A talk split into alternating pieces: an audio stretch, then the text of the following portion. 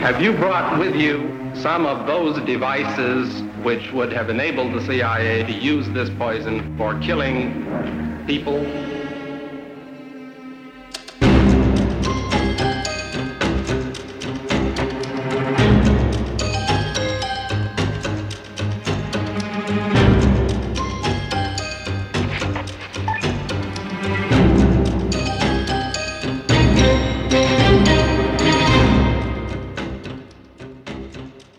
Udover de her betjente, så er alle de betjente, der har fri, de kommer også forbi.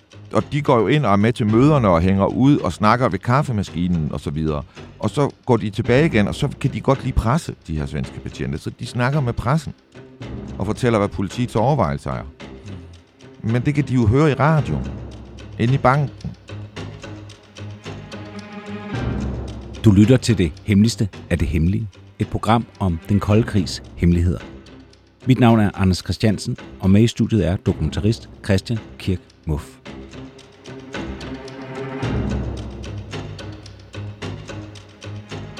Vi skal jo tale om uh, Sverige i 70'erne og 80'erne, og jeg ved også, at vi kommer ind på Olof Palme. Men jeg skal bare lige høre, er det her et afsnit i uh, verdens største historie? Altså, vi kommer ikke til at forstå, hvem der dræbte Olof Palme. Okay. Vi kommer til at få det bedre med det, at han blev dræbt.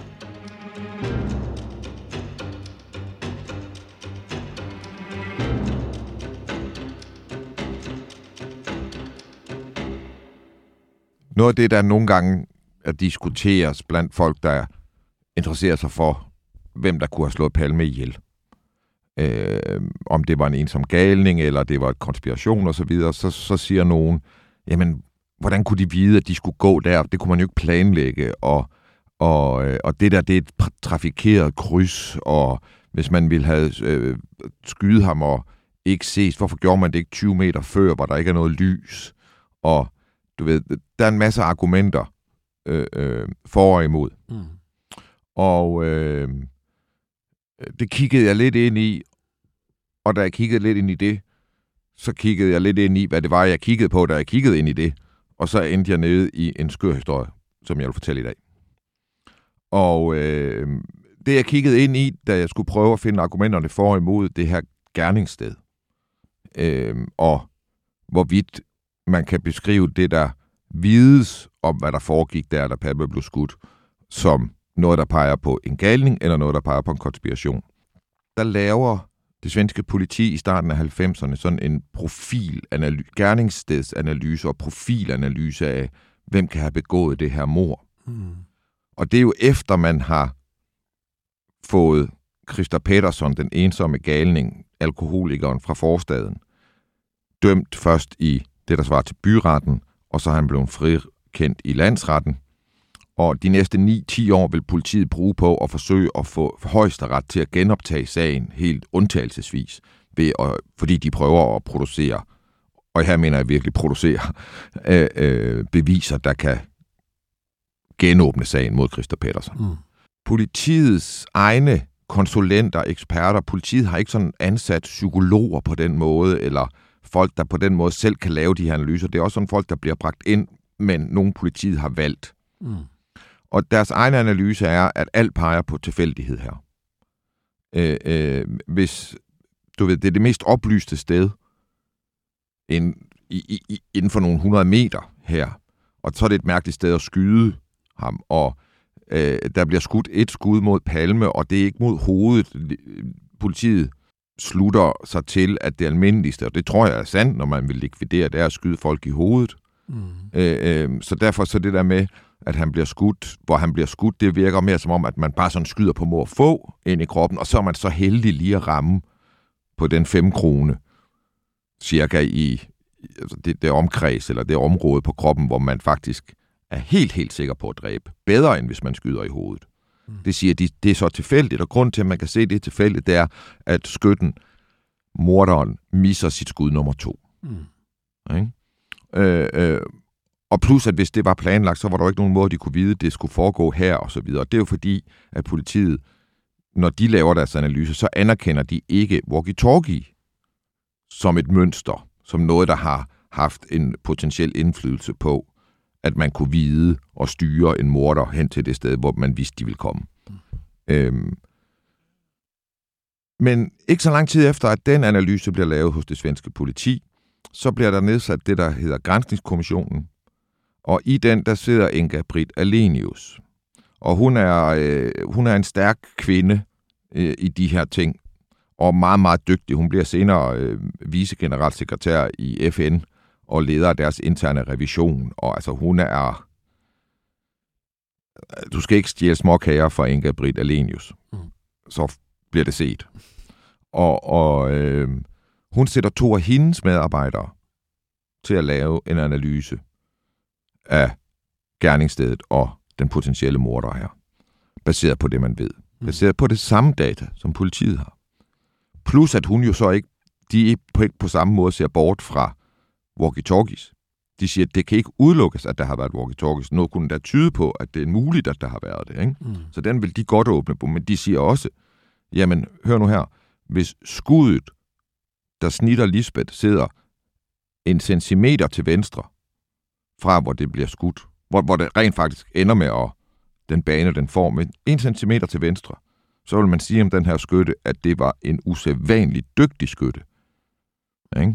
Mm. Øh, øh, så, så det politiet får til at blive sådan lidt sløset, tilfældigt, det bliver for Alenius' hold til noget meget dygtigt. Mm. Og så kan de opmærksom på, at det smarte ved det her gerningssted, det kan godt være, at det er oplyst, men det er for de fleste, der ser det faktisk nærmest på nær Lars Jebsen, så er det øh, en morder, der bliver set med baglys. De fleste kan kun beskrive en silhuet, fordi lyset kommer bagfra.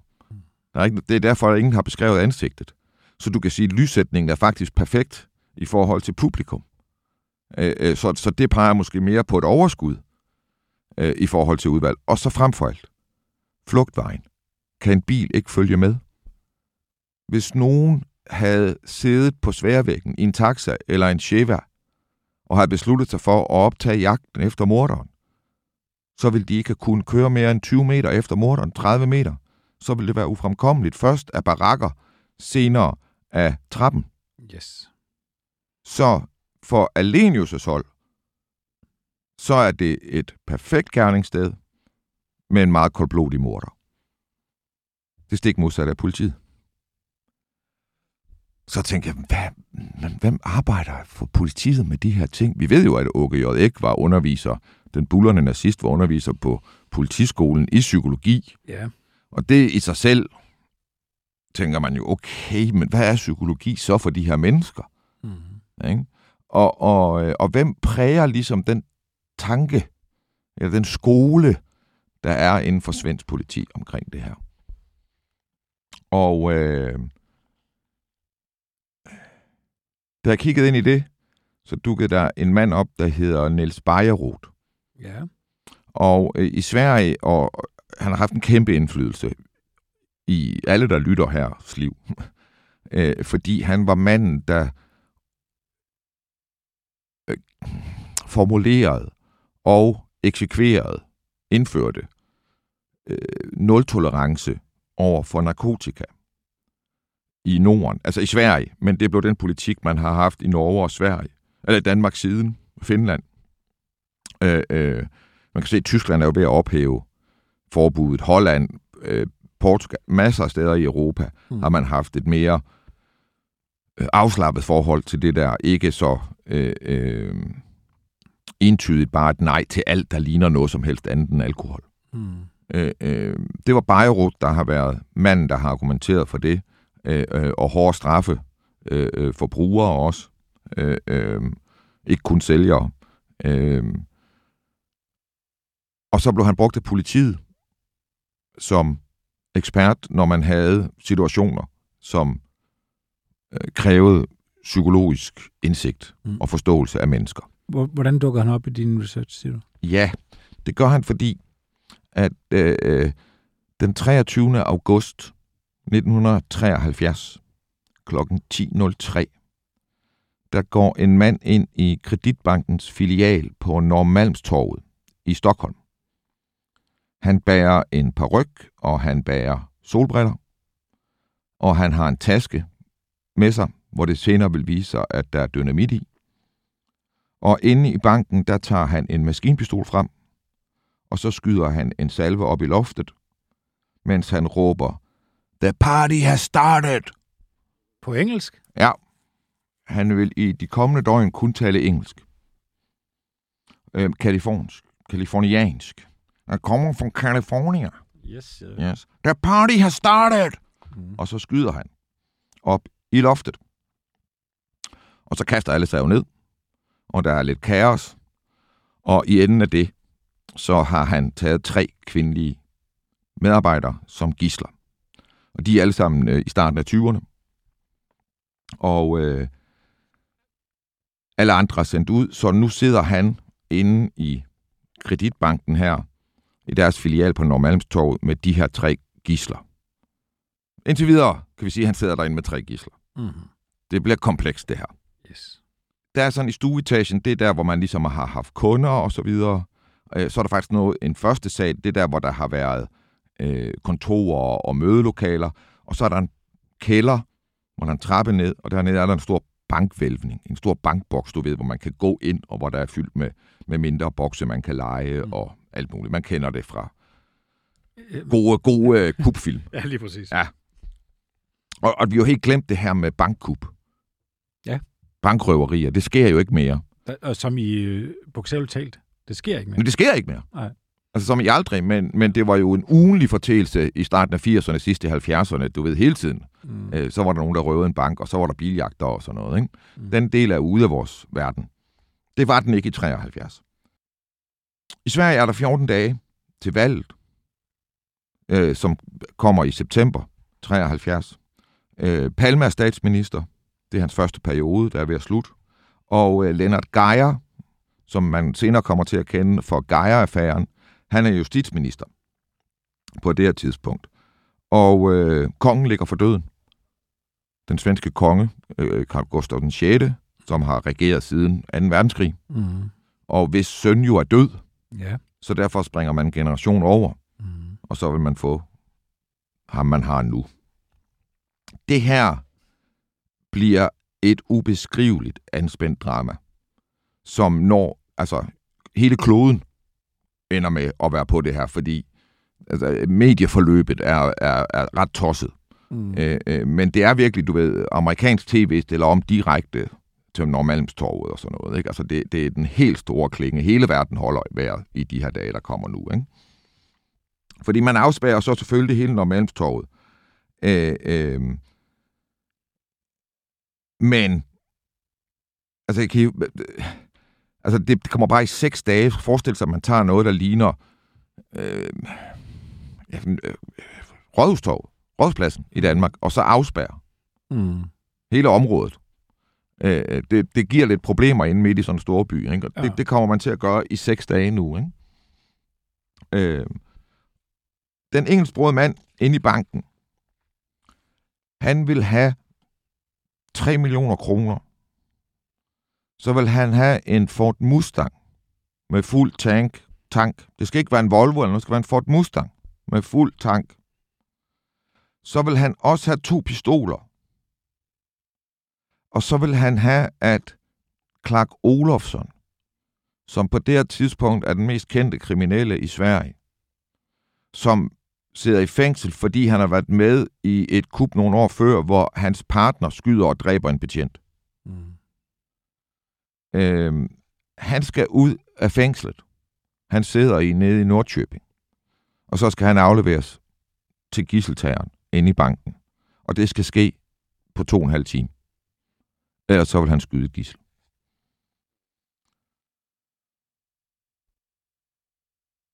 Altså, man skal lige forstå her, at Clark er super farlig. Det, det er flere gange, han har været i skyderi med, øh, med politiet, og han er stukket af flere gange. Ikke? Og senest har der været et flugtforsøg få, få uger før det her det sker. Lige omkring 1. sept- 1. august 73. Der har en ukendt gerningsmand forsøgt at springe hul i fængslet, hvor Clark sidder. Mm. Det, det mislykkedes, det forsøg. Ikke? Men nu er der så det her.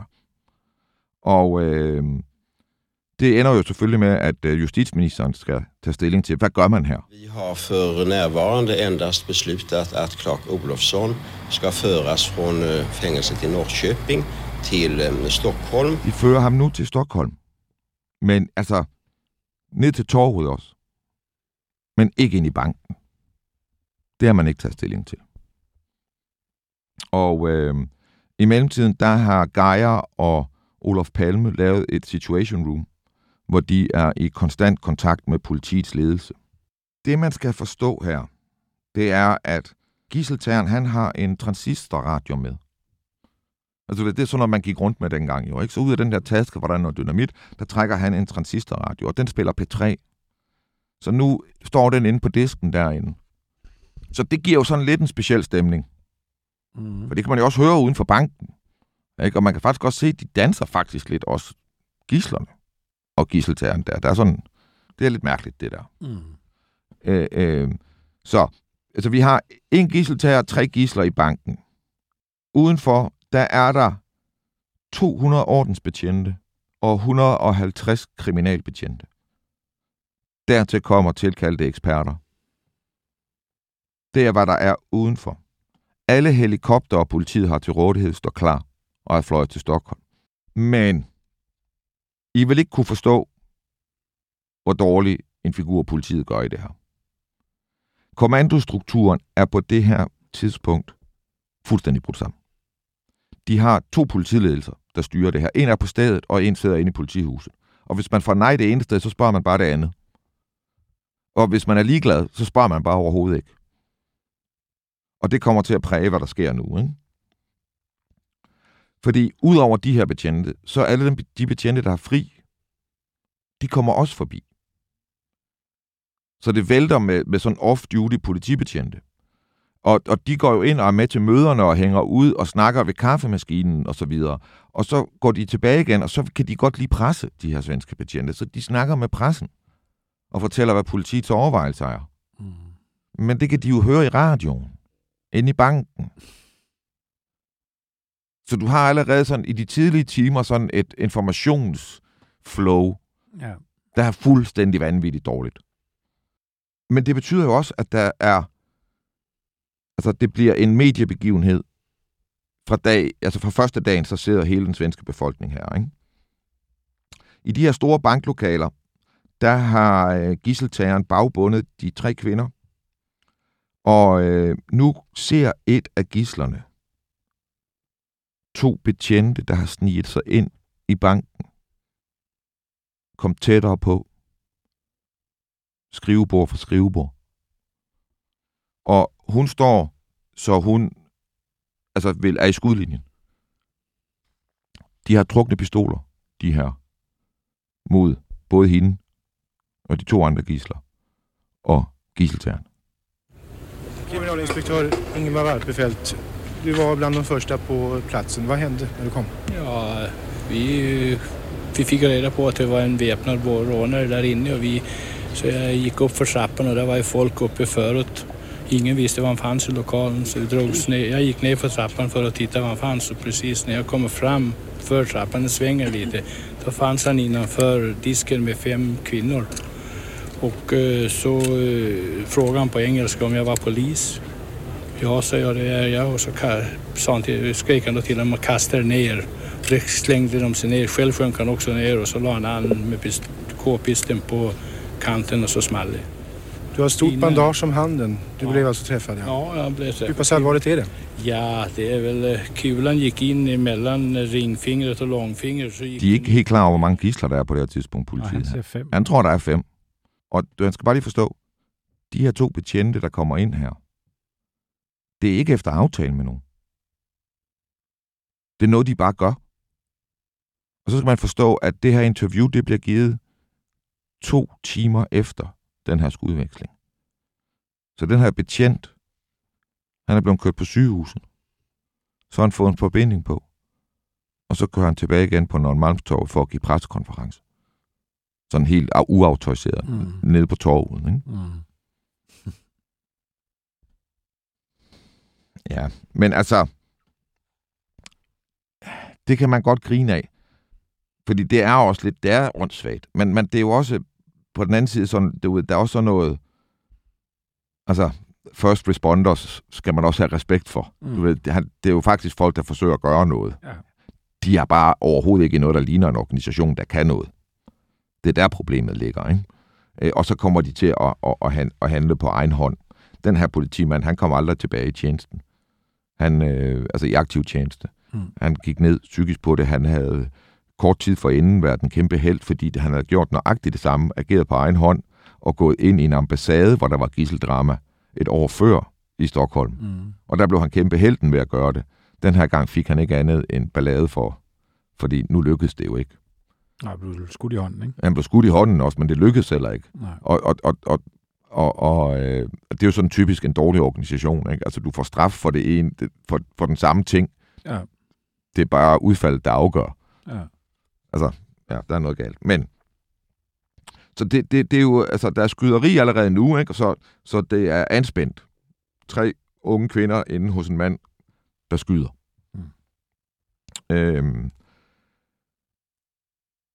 nu kommer Bayerroth på banen, psykologen her, ikke? Øhm, og ifølge Kerstin Enmark, som er en af de kvindelige gisler herinde, øh, øh, og en kilde mere, jeg har hørt tale om det her, øh, øh, så opførte Bayerroth sig så aggressivt under de samtaler, der kom nu, mellem gisseltagerne og politiet, repræsenteret af Bayerroth, at gislerne kom til at anse ham for at være vanvittig. Altså, de anså ham for at være vanvittig. Og øh, øh, det havde de et stort problem med. Fordi at han truede dem jo også med de snigskytter, som de kunne se, der lå rundt om hele banken, og som alle gislerne havde fornemmelsen af, sigtet på dem.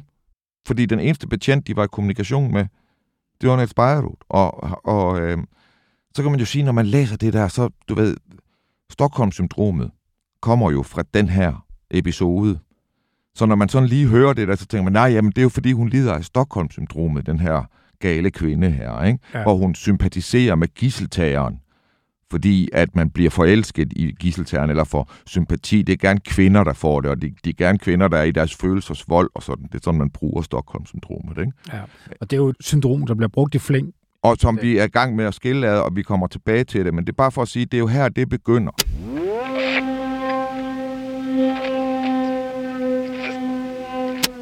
Så, gistlerne herinde oplever, at politiets forhandler og ekspertpsykolog er vanvittig. De er bange for, at snigskynderne sigter på dem. Og samtidig så er de to og en halv time gået nu for længst. Den tidsfrist, han sagde. Mm. Bilen holder derude nu. Der holder en super lækker Mustang med fuld tank uden for den der bank der, ikke? Mm. Og, øh, og der er også blevet båret penge ind. Der ender med at komme halvanden million ind. Øh, ikke så meget, altså lidt af gangen, ikke? Og han har også bedt om at få to pistoler. Dem får han også senere. Der er gået syv timer nu.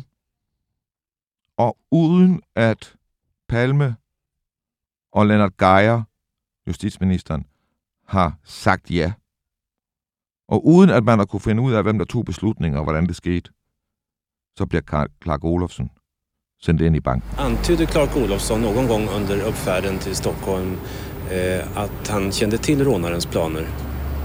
Ja, direkt planerna vet jag inte, men han, eh, bland annat så talade vi om eh, om han visste vad, vem det var. Om han var utlänning, för han hade talat på engelska. Då frågade vi honom om han visste vem det var. Alltså, man rö, jag röjer aldrig en kompis, sa han.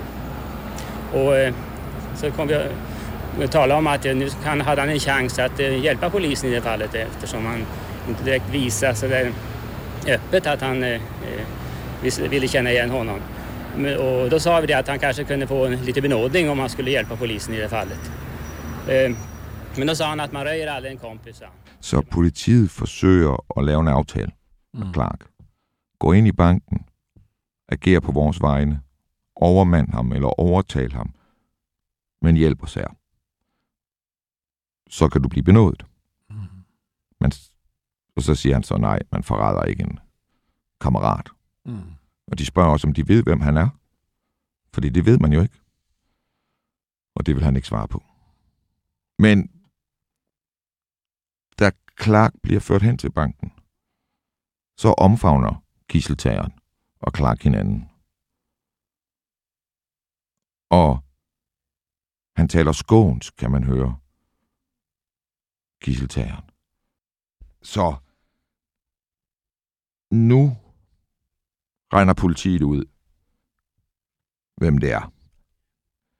Gisseltageren er den 21-årige utilregnelige flugtfange fra Lund, Kai Hansson. Og så blev politiet bekymret. Han var på flugt, og han blev anset for at være fuldstændig utilregnelig og farlig. Ind i banken, der går Clark en runde. Han er jo lige ankommet, og, og han skal se, hvad der foregår her. Ikke? Og han går ned i bankvælpningen, og øh, altså ind igennem den store tunge dør, og går rundt derinde, og rundt om et hjørne, og så møder han den øh, 21-årige bankassistent mand, øh, som havde første dag på arbejde i en ny filial, han skulle starte i, og havde stået dernede siden morgenen, da han havde hørt skuddene i luften, eller op i taget, loftet, og havde hørt en råb på engelsk, og han var sikker på, at der var terrorangreb i gang. Mm. Så så han bare stået stille dernede lige siden. så, øh, Så det er først der, at han blev opdaget? det første, da han blev opdaget. Så nu er der fire gisler. Eller er der fem? Fordi, hvad er Clark Olofsens status lige nu?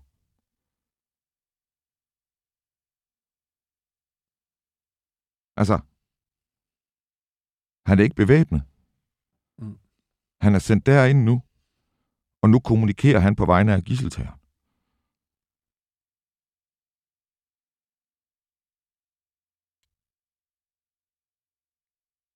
Så øh, det, det begynder at blive lidt komplekst, ikke? Mm. Så politiet, de har jo så Niels Bejerot her, psykologen. Øh, øh, og han får arrangeret det sådan, at man laver en optagelse med Kai Hansons mor, som bliver sendt i radioen. Så Kai Hanson kan tænke sig om. Kai, det er mamma som taler. Du måste ge upp detta fruktansvärda du håller på med. Tänk på de oskyldiga människorna i banken. Släpp dem fria. De får også fat i Kajs lillebror, eller Niels Bejerot får fat i Kajs lillebror. Og fortæller ham, at øh, han skal gå ned ad sådan en trappe til der, hvor de er. Mm.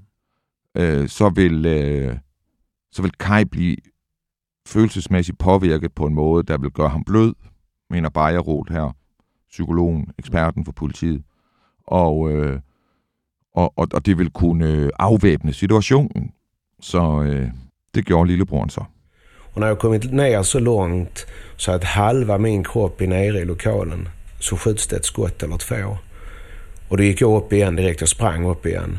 Och då stod Beirut där och fångade upp mig så sa han, det är ingen fara, bara gå du ner, han kommer aldrig att skjuta dig, sa han. Och pusha mig till att gå ner en gång till. Och då gick jag ena ner och då sköts det två skott med eh, en k-pist som tog mindre än en meter ifrån mig, den här marmorpelaren. Och då ville Beirut en tredje gång att jag skulle gå ner och jag sa jag går aldrig ner i den lokalen mer. Jag har nog aldrig varit så rädd i hela mitt liv faktiskt. Och då gick jag in, då hade man i sammanträdesrummet på andra våningen eh, lunch och matutspisning till alla poliser. Det, det vimlar av poliser och krypskyttar och allt överallt. Och då kom jag upp där i det här rummet. Då är det någon som skriker han vill tala med dig. Så då kopplar man ett samtal till mig. Och då sluta nu med ditt jävla larv. Kaja är inte här, du kan åka hem. På det tidspunkt, der får politiet så også en opringning fra Hawaii.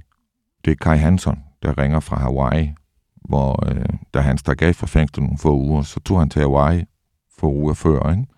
Han sidder ikke inde i kreditbanken. Han er over hos hans kone i Hawaii. Han blev interviewet på amerikansk tv, som har hoppet på historien på det her tidspunkt. De synes, det er ret sjovt, at den bankrøver, der havde lavet gisseldramaet midt i Stockholm, han sad på Hawaii. Det vil sige, at lillebroren... Lillebroren blev skubbet af Bejerot ud foran en galning, som ingen ved, hvem er, men som hele politiet var overbevist om, var Kai Hansen, uden de havde nogen form for bekræftelse på det. Og han blev altså skudt To efter... gange blev han skudt på, hvorefter Bejerot forsøger at få ham til at gøre det en tredje gang, men hvor han siger, at det kommer aldrig til at ske, min ven. Hvorefter han går op i en fuldstændig disorganiseret frokoststue, hvor det vrimler med betjente og sniskytter og alt muligt, og så er der en, der råber, han vil tale med dig, og så går vores stakkels lillebror til den ikke eksisterende gisseltager hen og snakker i telefon med gisseltageren, der råber, Kai er her ikke. Skrid.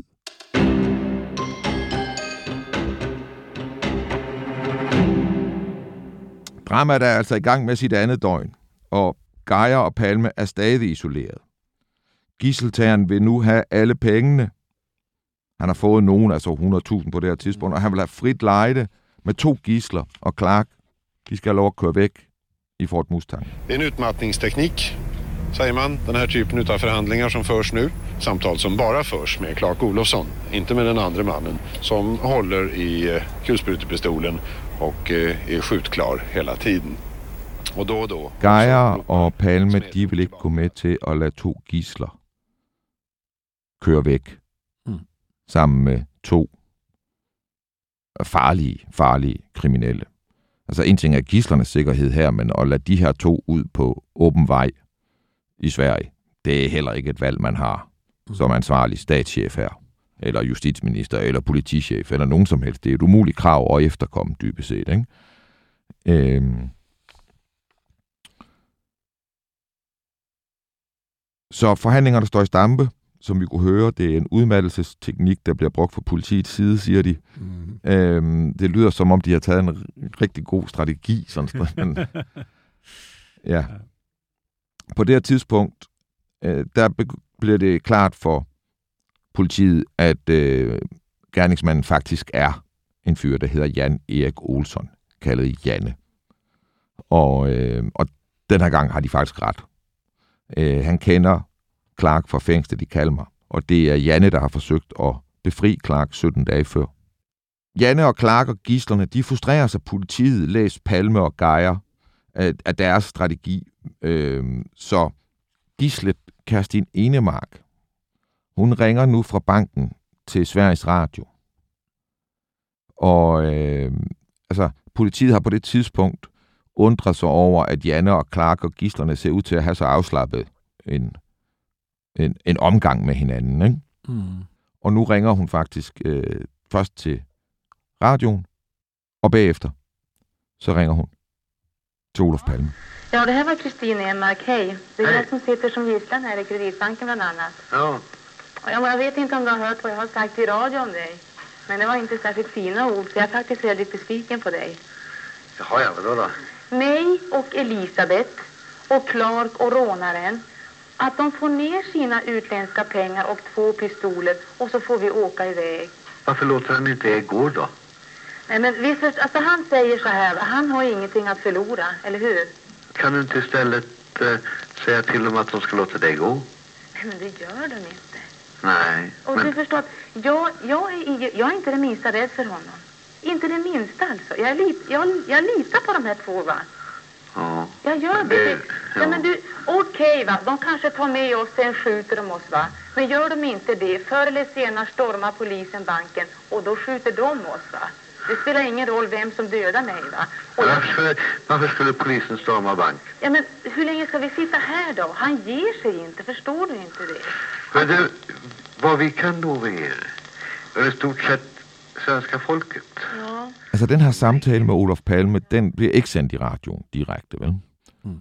Og øh, da båndet senere bliver frigivet, der mangler der 20 minutter af den her samtale. Altså det vil sige, der er jo ikke nogen, der har hørt andet end dem, der hørte det. Mm. Og den ene af dem, der er med, Christine, Kerstin Enemark, og andre gisler, og det er vigtigt, øh, øh, de bekræftede, at samtalen handlede om, at Olof Palme sagde til den 23-årige bankmedarbejder Kerstin Enemark. Men ville det ikke være skønt at dø på sin post? Og der må man jo spørge sig selv, hvad er det lige for en post? At være 23 år og bankmedarbejder, det er ikke en post. Altså du ved, det er ikke sådan en post, man dør på. Altså det er, altså, hvis du har ansvaret for grænseovergangen til Rusland, så måske. Så det er altså beskeden for Olof Palme Ja, til der- en ung bankassistent, Ja, der sidder måske i sit livs krise, ja der det vil være skønt at dø på sin post. Og, og, og hvis man lige skal prøve at, at, at læse ind i det, ikke, så det er jo bare... Altså man kan også høre i det her klip, man kan høre Olof Palmes irritation mod hende. Mod gislet. Men det er jo fordi, at han kan se, men ikke forstå. Han kan se, men ikke forstå, at gislet er bange for myndighederne og stoler på gisseltageren. Han kan se Stockholm-syndromet. Det er Stockholm-syndromet. Men som man jo gjorde indtil for ganske få år siden i sådanne situationer, så så man jo, at det var kvinder. Og så handlede det jo om, at de ikke var helt tilregnelige og havde styr på deres følelser. Så derfor så så man kvinder, der opførte sig irrationelt. Men man kan spørge sig selv, hvis det er Niels Bejerroth, man står overfor som repræsentanten for det rationelle, så kan det godt være, at det irrationelle kommer til at se rationelt ud. Mm. Hvis man har set en uskyldig mand blive skubbet ind i banken og blive skudt på, fordi de ikke aner, hvem gerningsmanden er. To Man- gange. To gange.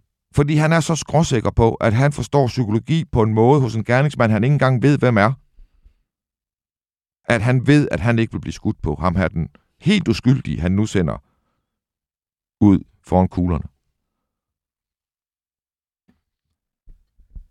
Altså, man skal også bare forstå her, at det er ikke kun Sverige, der var dårligt til at håndtere de her ting på det her tidspunkt. Altså OL 72, hvor sorte september slår til mod den israelske delegation.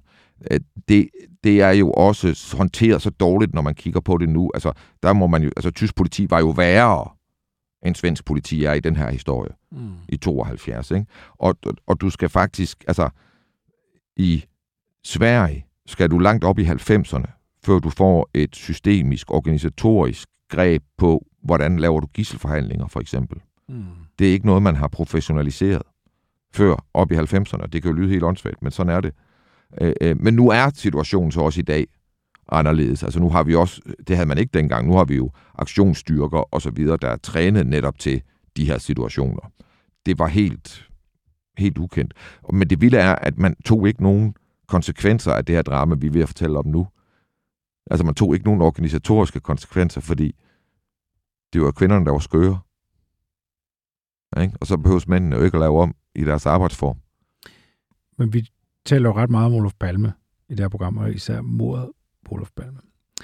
Men øh, for at blive klogere på Olof Palme, kan vi lære noget om Palme ved det her, den måde, han ser situationen? Altså ved at sige til et, øh, til et gissel, det vil være skønt at dø på sin post.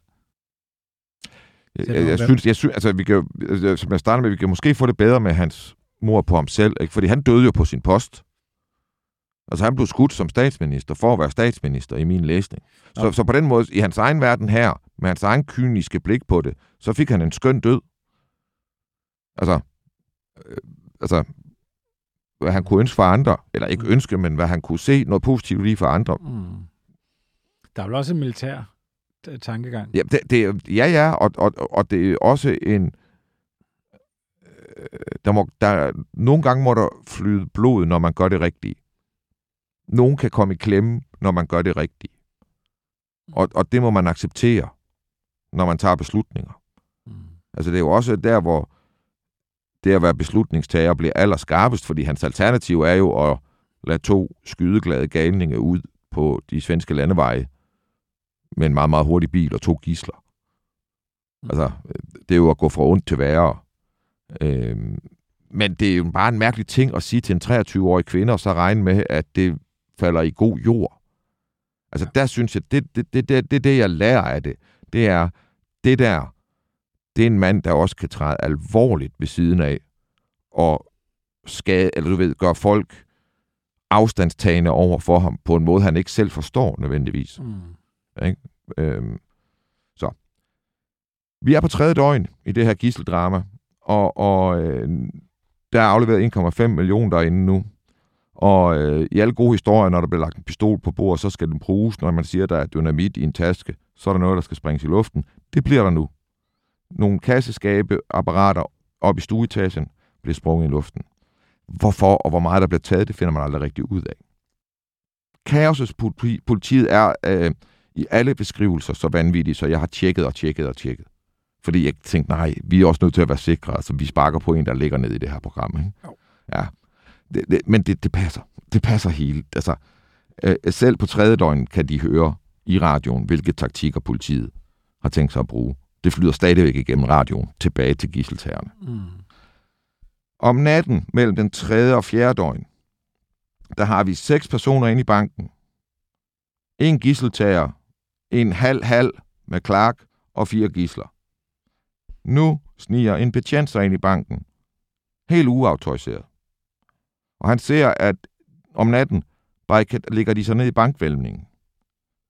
Hvorefter han lukker døren ind til den store bankboks, som er stor som en lejlighed. Og så låser han den udefra. Og nu sidder gisseltageren Janne og Clark og de fire gisler. De sidder inde i en bankboks. Han låser dem inde. Han låser dem inde.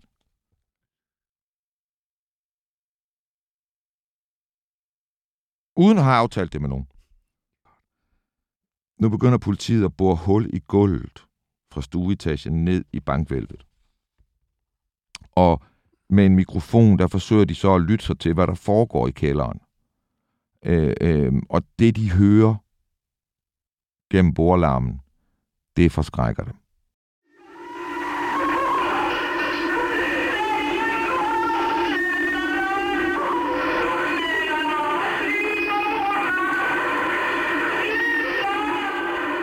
De bliver overbeviste om, at Janne eller Clark er ved at forgribe sig på et af gislerne. De bliver overbevist om, at de lytter på en voldtægt. Da man får lidt tid til at analysere båndet, så kan man høre, at øh, Janne Enmark råber, stop med at bore, stop med at bore, fordi hun ligger lige nedenunder det sted, hvor det her store stykke af loftet, cementloftet, vil falde ned. Det er der, hun sidder. Det er en gissel. Det er en gissel. Hun er overbevist om, at den største fare for hende kommer fra politiet. Det står jo klart nu for Janne og Clark, at Janne ikke får sin krav opfyldt. Øh, politiet kræver, at han skal kaste våben, dynamit og tændsatser op af det hul, de har åbnet. Og øh, de bliver ved med at bore andre huller. De er, tager billeder. Man kan se billeder, der er taget ned i bankvælvet. Øh, men de bruger flere huller nu, fordi nu har de en plan. Operation K skal iværksættes. De vil sprøjte gas ned i kælderen. På det her tidspunkt, der er Janne sprunget en bombe dernede, der gør, at al elektricitet er gået. Så der er helt, helt mørkt nede i det her bankvælv. Inden det sker, har politiet set, at det Janne har gjort som gardering mod gas, det er, at han har lavet lykker af snor, som er bundet fast om bankbokse derinde, og så rundt om gisseltagernes hals. Så hvis de bliver bedøvet, så vil de kvæles, inden politiet kan nå ind i bankboksen. Det er fem, sjette døgn nu. Altså, kan man forestille sig, hvor anspændt det her det kører? Altså, hele verden holder vejret. Mm. Og ingen kan se en vej ud af det her. Altså, fordi de er gået lige nu, de her kriminelle, ikke? Janne fortæller gislerne, at øh, gassen vil medføre hjerneskade. Og øh, da en betjent forsøger at kigge ned gennem et af politiets huller, så skyder han med maskinpistolen og rammer gennem betjentens hånd, og kuglen sætter sig ind i kinden på betjenten. Så endnu en betjent, der får sin livsbane ændret, mens han passer jobbet. På sjette dagen, der sender de tårgas ind. i, bank, i, øh, i bankboksen, og efter to minutter overgiver Janne sig. Politiet vil nu have gislerne ud først, men det tør Janne og Clark ikke, for de er sikre på, at hvis gislerne får lov at gå, så vil de blive skudt, og der vil blive placeret våben på dem. Så de går ud først. Janne, han får 10 år i fængsel for det her stunt. Han er i dag bilhandler over i Skåne. Hvis man vil have et godt tilbud, så tror jeg, man kan køre derover. Øh, Clark dømmes først for medvirken til at kidnappe ham selv. Det står også i hans første dom, at han har været med til at kidnappe ham selv. Mm. Øh, men han frikendes i landsretten.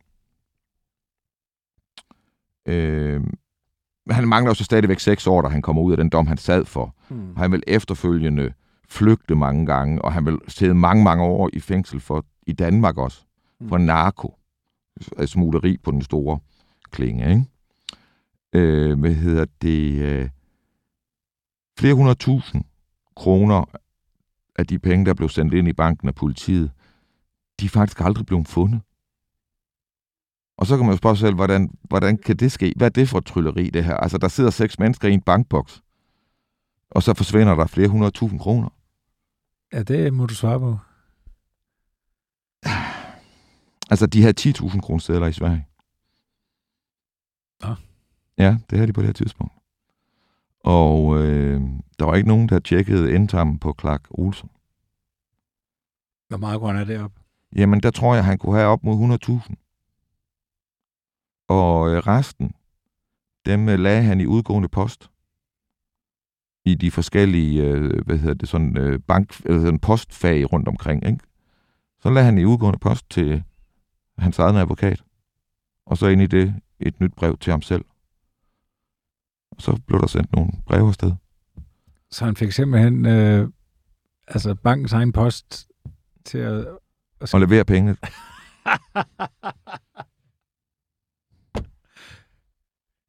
ja. Man må løfte på hatten for... Altså, i alt det her, så er det der, det kræfter godt tænkt. Ja. Gislerne fik en svær tid. Niels Bejerroth og politiet beskrev dem som dumforelskede i Janne og Clark. Som kvinder, der var ramt af en sygdom. Et syndrom. Stockholm-syndromet. Det var ikke Bejerroth, der benævnte det. Det kom senere. Men de blev behandlet som irrationelle kvinder i deres følelsesvold i en situation, hvor det var vanvittige mænd, der ikke kunne håndtere en situation uden at gå macho overdrive, og alle sammen stå i kø og forsøge at overhale hinanden og skubbe hinanden væk for at blive helten og blive set og få pustet deres egoer op. Og de kvinder, der handler rationelt i det vanvittige scenarie, de bliver hængt ud for at være ofre for et syndrom. Så, det var mænd, der var i stand til at vende en situation, hvor de for øjnene af nationen opførte sig som hovedløse kyllinger. Det kunne de vende til en situation, hvor de var de store, dygtige mænd, der kunne identificere en ny psykisk lidelse, der kan forklare alt og give dem en forklaring og forståelsesramme, der løfter deres anseelse efter en historie, der burde have ødelagt det. Stockholm-syndromet er en konstruktion for at forklare politiet og en række mænds udulighed. Det er bullshit. Ja. Det er bare bullshit. Der er opfundet til lejligheden. Der er opfundet for at dække over nogle mænds udulighed, så de kan komme til at se godt ud, og så er der så nogen, der kunne industrialisere det bagefter. Og så kan de tjene penge på at sige, at det er Stockholm-syndromet. Det må jeg heller arbejde lidt med omkring. On an all-new Dr. Phil. They say their talented daughter, Danielle, is a hula hoop performer, has a volatile boyfriend. We're always on the same wavelength. Except when he's giving you a black eye. I usually start it. You think you are a victim of abuse? No. You say he detains me by putting me in a chokehold until I calm down. I think Danielle is showing signs of Stockholm syndrome. Du har lyttet til det hemmeligste af det hemmelige. Mit navn er Anders Christiansen, og med i studiet var, som sædvanligt, Christian Kirk Muff. Tak fordi du lyttede med.